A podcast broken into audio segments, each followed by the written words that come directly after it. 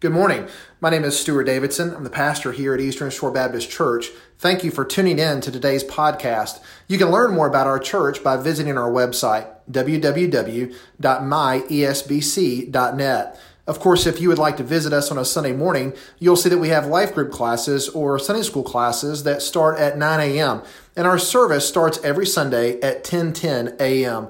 Come by and see us. God bless you, and I hope that you are motivated to look more like Jesus through today's podcast. It's an essential ingredient. The great Martin Luther once said, You know, I'm so busy now that if I didn't spend three hours each day in prayer, I couldn't get through the day. I'm so busy that if I didn't spend three hours every day praying, I wouldn't be able to make it through the day.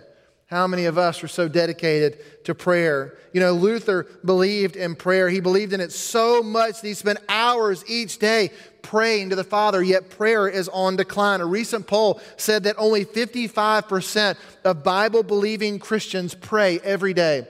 Just over half of Bible believing Christians pray daily. We have fewer people praying and more people wanting God to move.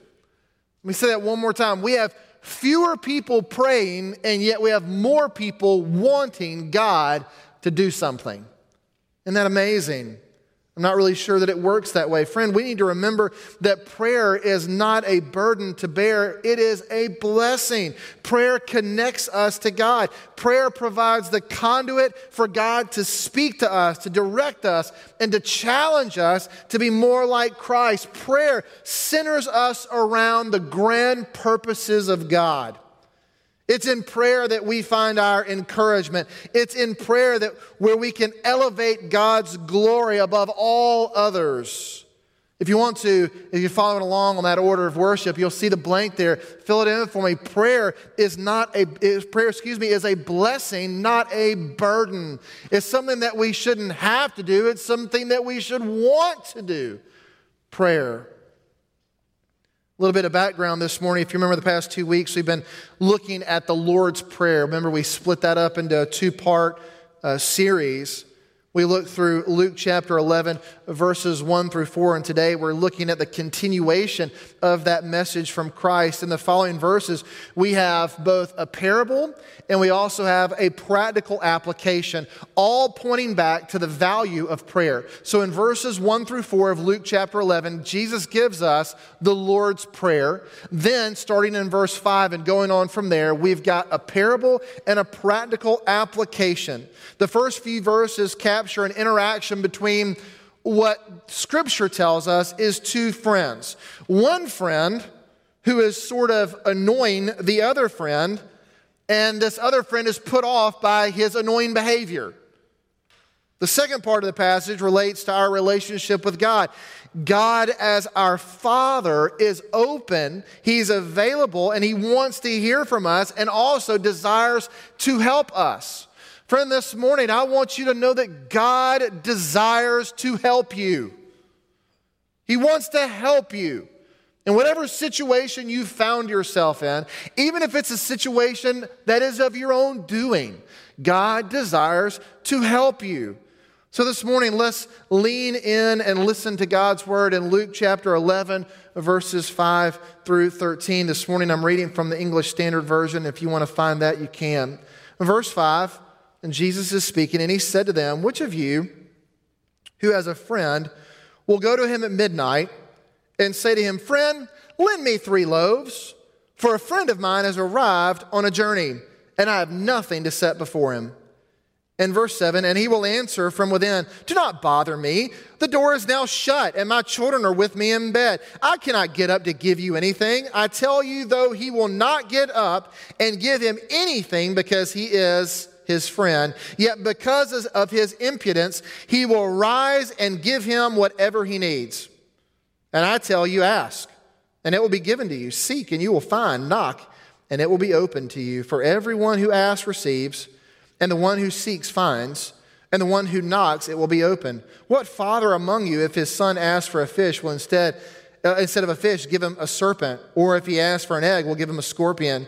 If you then, who are evil, know how to give good gifts to your children, how much more will the Heavenly Father give the Holy Spirit to those who ask of Him? So, do me a favor this morning, fill in these three blanks for me. Letter A, we have, excuse me, Roman number one, the parable puts on display, letter A, a friend's intrusion. We have an intrusion. Letter B, a friend's frustration we see that this man knocks on the door, and now we see the frustration of the one who is opening the door. And then, letter C, a friend's condemnation. A friend's condemnation. We see guilt play a part in the story. So, verses 5 through 8 can be summarized in these three points. So, let's look briefly at the parable. First, we're introduced to a man who clearly has no social boundaries. Do y'all know people that have no social boundaries? Know these kind of folks? Yeah, some of you are nodding big time. And I, I think you may be referring to your husbands. We'll, we'll find out. This man has no social boundaries. He shows up at his neighbor's house unannounced. It's very late, and his neighbor is asleep He's asleep, not only himself, but his children are asleep, and most likely his spouse is asleep. Lastly, this neighbor brings his problem to your doorstep. Not the best time to come knocking. However, that's what happens. Scripture calls this man knocking on the door. They use this word impudent. And by the way, I had no idea exactly, I wasn't very familiar with this word listed in the English Standard Version. I wasn't very familiar with this word, impudent. So I did what any person who doesn't know what a word means, I went to Google and said, define impudent. This is what it said. This is Google's definition of this word. An impudent person is bold, sassy, and shameless. Sassy. Thought that was funny. Sassy and shameless. And then it gives an example of how an impudent person might act. If you want to get into a fancy nightclub and you tell the bouncer, let me in, I am much more beautiful than all these ugly losers in line. That's impudent behavior. Impudent comes from the Latin, from im being without and pudens being shame. This man knocking on the door is a man without shame. The Greek word being used here, by the way, it means persistent. He is not only knocking on the door without shame, but he won't go away. He won't leave. He just keeps banging away on the door until he gets what he wants. This fella is really, really annoying. Imagine that kind of person showing up to your door, say around two o'clock in the morning. Would you have much patience for that person? Would you treat that person warmly? Would you be kind to that person? I imagine you wouldn't. We are then introduced to another man. We don't know his name, but you can uh, see easily that he is having none of his neighbor.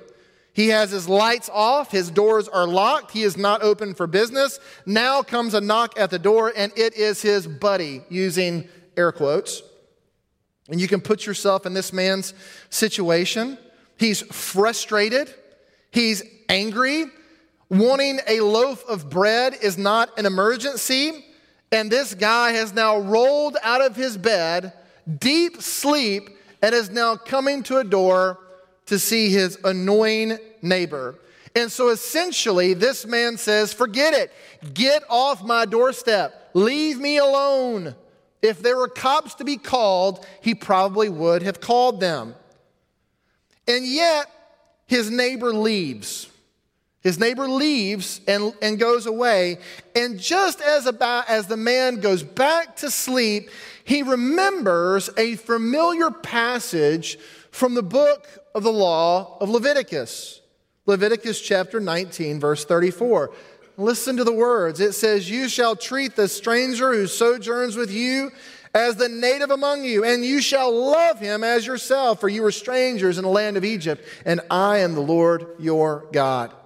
So, as this man begins to go to sleep, he's reminded of his duty as a Jewish man to be hospitable even to an impudent man, even to a man without shame, a man who's annoying and will not go away. As he's falling asleep, he remembers the command to be kind, to be hospitable. Guilt sets in. He doesn't want to be a lawbreaker, no matter this man is annoying. Even though he's being a bad neighbor, this man wakes, he rises, he goes back to the door, calls his friend, and still gives him what he is asking for. Then Jesus gives us a stark contrast in verse 9. He develops an interesting comparison between these two supposed friends and our relationship with God. It's an interesting comparison between a man receiving a blessing and the being doing or giving the blessing away. Now, just very briefly, what part in the story do you think we play? If there's a character that represents God and a character that represents man, where, where do we fit in that story? Are we the man giving the blessing or are we the person standing annoyingly at the door? Which one? Friends, we're the annoying one. We're the one standing at the door. We are without shame. And yet, God draws an interesting comparison, that of to himself, to this neighbor who eventually gives. Now, that is not the way God operates. As you'll see here in just a moment, uh, Jesus gives us some clarification. So, we are the ones who receive the blessing, and the man doing the blessing is God although he is a poor example of what God really is and what he really does. I'll show you that in a minute. So let's go to verse 9 where the story splits. So you have the parable, and now you have the practical application. What is Jesus really trying to teach us in this moment? Let's go back and read it again. Verse 9, he says, And I tell you, ask, and it will be given to you. Seek, and you will find. Knock and it will be opened for you. For everyone who asks receives, and the one who seeks finds, and the one knocks, it will be opened. What father among you, if his son asks for a fish, will instead of a fish give him a serpent? Or if he asks for an egg, will give him a scorpion? If then you who are evil know how to give good gifts to your children, how much more will the Heavenly Father give the Holy Spirit to those who ask Him? So, this morning, what does this story tell us about God? Well, it tells us that prayer must be done persistently. It must be done persistently. One can never say that they have prayed enough. Friend, you've never prayed enough. This man wouldn't give up until he saw movement. The same should be said with us. When it comes to prayer, we should pray until we see movement. Oftentimes, movement comes in our own life rather than others. How many of you have ever prayed, God, change that person? God, would you re architect that person's life? God, make this person more agreeable. Make this person better. How many times have you ever prayed that God would change someone else, and in the reverse, God ends up changing you? God often does that. He changes us. God will not always change the circumstances. He changes us in the middle of our circumstances. He does not always fight our battles, but He often outfits us for war. He doesn't always rescue us from the tidal waves of life. Rather, He teaches us how to swim through them. Just like we've learned something from the parable, let's look at what prayer displays. The parable displays some things, but the prayer also displays some things. Roman numeral 2, right in this blank, the prayer puts on displays God's availability.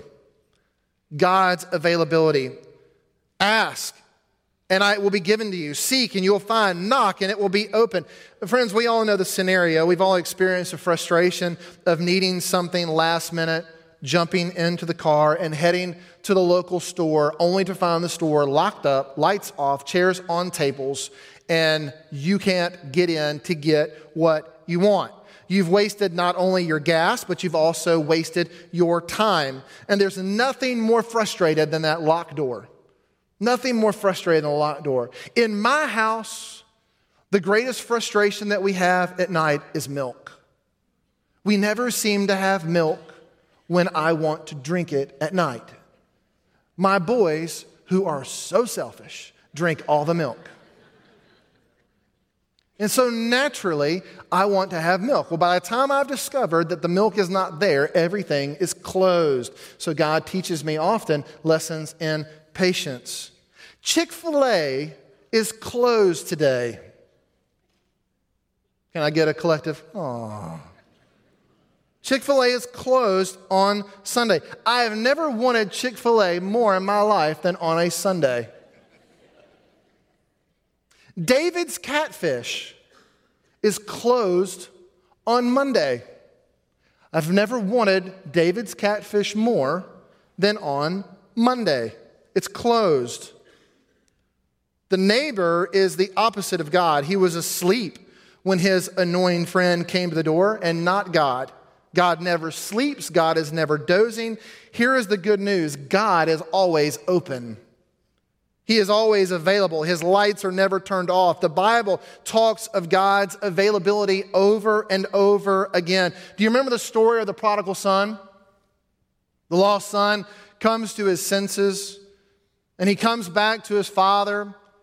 And in Luke chapter 15, verse 20, we see the response of the father. He arose goes back to his father, but while he was still a long way off, his father saw him and he felt compassion on him. He ran to him and he embraced him and he kissed him. God's arms, friends, are always open, waiting for the weary sinner to return home. God's door is never locked to you, it's always open. Friend, remember that God is always available to you. He wants to hear from you, to have a relationship with you, and He desires intimacy with us. His arms are always open. Friends, I want to remind you that you can't escape the Lord. He's always with you. In Psalm chapter 139, verses 7 through 8, one of my favorite Psalms. Where shall I go from your spirit? Or where shall I flee from your, uh, flee from your presence? If I ascend to heaven, you are there. If I make my bed in Sheol, you are also there. God is everywhere, and you can't lose him. The prayer puts on display God's availability, but it also puts on display God's generosity. In verse 10, for everyone who asks receives and the one who seeks finds, and the one who knocks, it will be opened. Again, it was late. The neighbor was tired and he was in no mood to give, no mood to bless, no mood to give abundantly. Aren't you glad that God is not this way? God longs to give to us and to give to us in an abundant fashion. And I love how Luke captures Jesus' words saying, For everyone who asks receives. Everyone who asks receives. Of course, we have to understand the context of Jesus saying this. We receive in accordance to God's will. God is never going to give what is not in his will to give. So, therefore, our prayers, what we ask, must match up to what God has already prepared to give to us. We receive in accordance to God's will. He gives according to what is beneficial for our growth. He gives to what is good for us, our own goodness. And lastly, He gives for His own glory. So again, God is not going to give you something that is bad for you, right? What kind of a father gives away a snake instead of, uh, uh instead of something good? Or what, what kind of father would give a scorpion instead of an egg? No, God is going to give something good for His glory. Friends, you know, God's gifts, by the way, are not always monetary, financial, or even material. God has gifted us in so many ways. God has given us life, He's given us breath, He's given us animation. Beyond our survival, the, the Bible says He considers our delight. God takes into account the things that delight us in 1 Timothy 6:17 it says this. He made the seas and the mountains and the rivers. He made 750,000 species of insects, 400,000 species of flowers, 200,000 species of edible plants, 10,000 species of birds, animals too, numbers, uh, too numerous to account. He made stars in the sky for us to enjoy. Every good thing a person, Christian or non Christian, enjoys in life is a gift from God. That's what it says in James chapter 1, 17. God gave us a unique partnership to live in this creation, male and female. God provided us friendship and communion with, with each other. What amazing gifts. Ponder for this with me for just a moment. What amazing gifts has God given to you? The things that we often take for granted the things that we often never think about. We get so wrapped up in the minutitia of our lives that sometimes we forget just how good God has been to us. Oh, friend, God loves you, and He's given you so much more than you could ever dream. In 2 Corinthians 9 8, listen to what uh, Paul tells us, and God is able to bless you abundantly, so that in all things at all times, having all that you need, you will abound for every good work. Isn't that a great thing to know today? That God wants to bless us, bless us abundantly. Why? Because we're His children. So again, we see God's availability in prayer. We see as we pray that God wants to give generously to us. But in prayer, we often see God's personality. We discover who God really is when we pray. Verses 11 and 12 What father among you, if his son asks for a fish, will give him a fish instead of a serpent? Or if he asks for an egg, will give him a scorpion? Go back to the parable. This annoyed neighbor was a father. We discover this in Scripture. He tells this pesky man at his front door that if he, that if he keeps on, he's going to end up waking his spouse, he's going to end up waking his children. And this is one angry dad. Yet, God is very different from this earthly dad that we read about in the parable. At God's very core, his everlasting personality is and forever will be a father. The Bible is clear about what our relationship with God is. He is our Father. We are His children. In fact, God is identified, get this, God is identified as our Father 265 times in Scripture. 265 times. Most of us, most of those, by the way, are found in the New Testament. Through Christ, we have a new identity as an adopted son or an adopted daughter in God's holy family.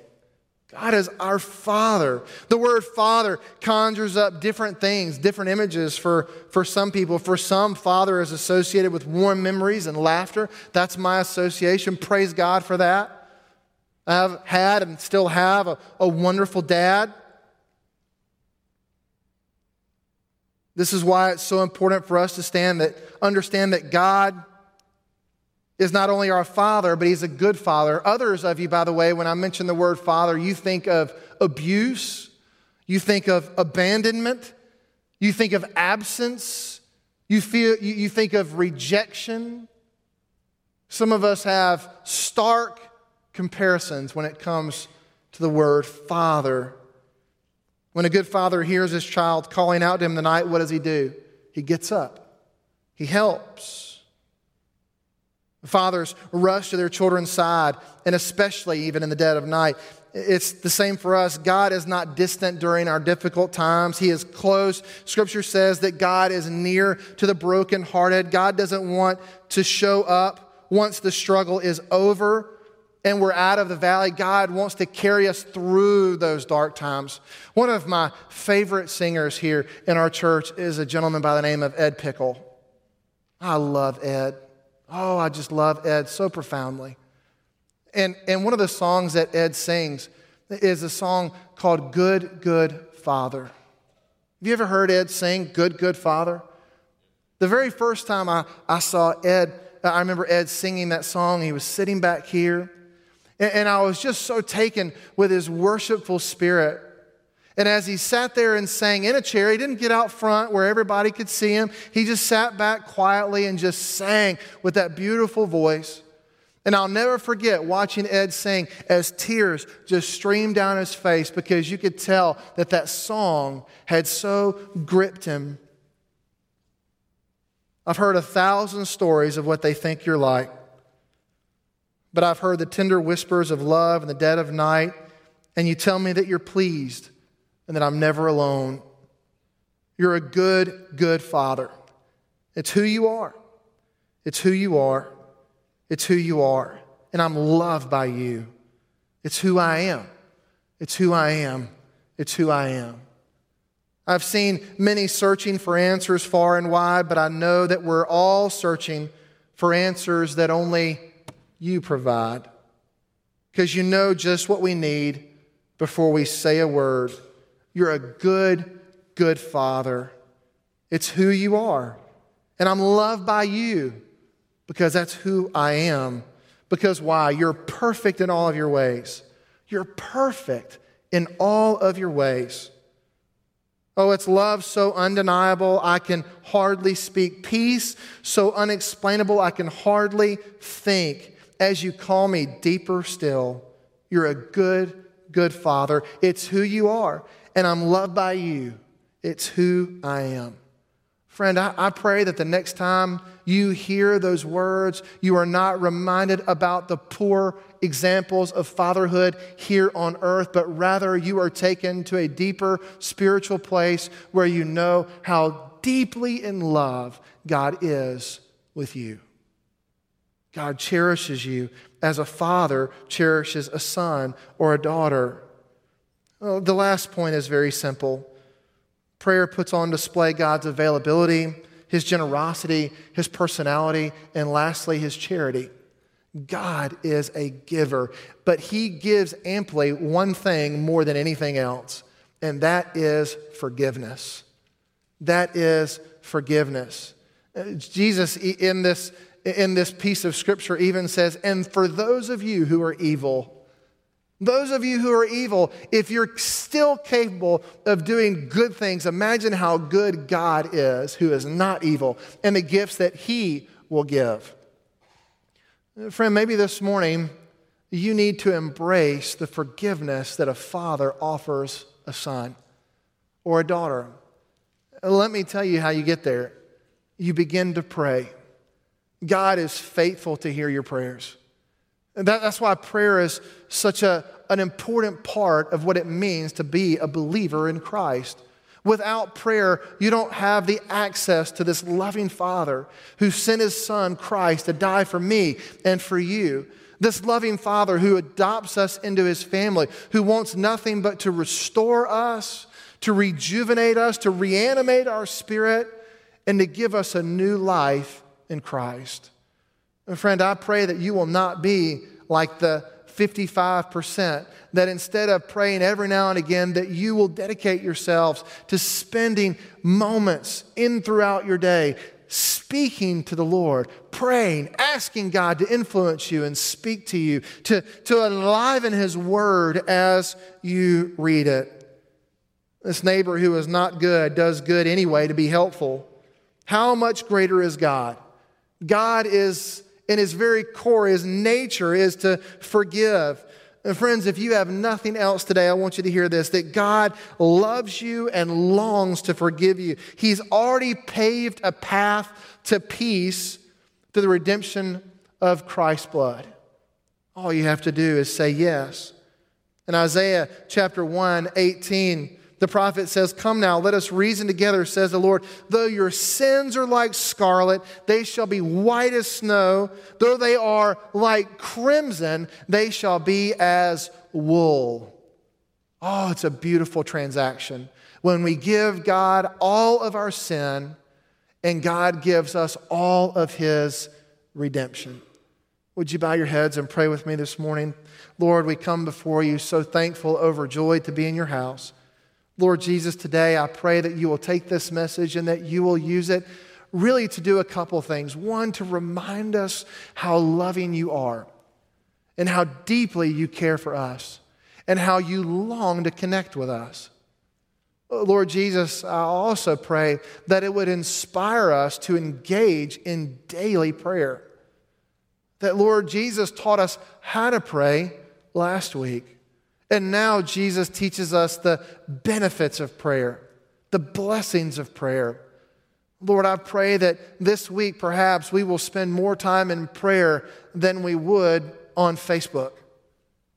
That we would dedicate more of our energy into reading God's word uh, than sending out another tweet. Lord, perhaps there's more of me that needs to be changed than other people. Lord, grow us, speak through us, and use us to bring peace and mercy to this dying world. And all God's people said, Amen. I want to invite. Thanks again for tuning in to today's podcast, and we hope to see you again on Sunday morning. Of course, you can also watch our services live on YouTube. Simply search Eastern Shore Baptist Church on YouTube, and at 10:05 our broadcast starts. We hope to see you soon. God bless you. And again, visit our website, www.myesbc.net. God bless you, and we'll see you next week.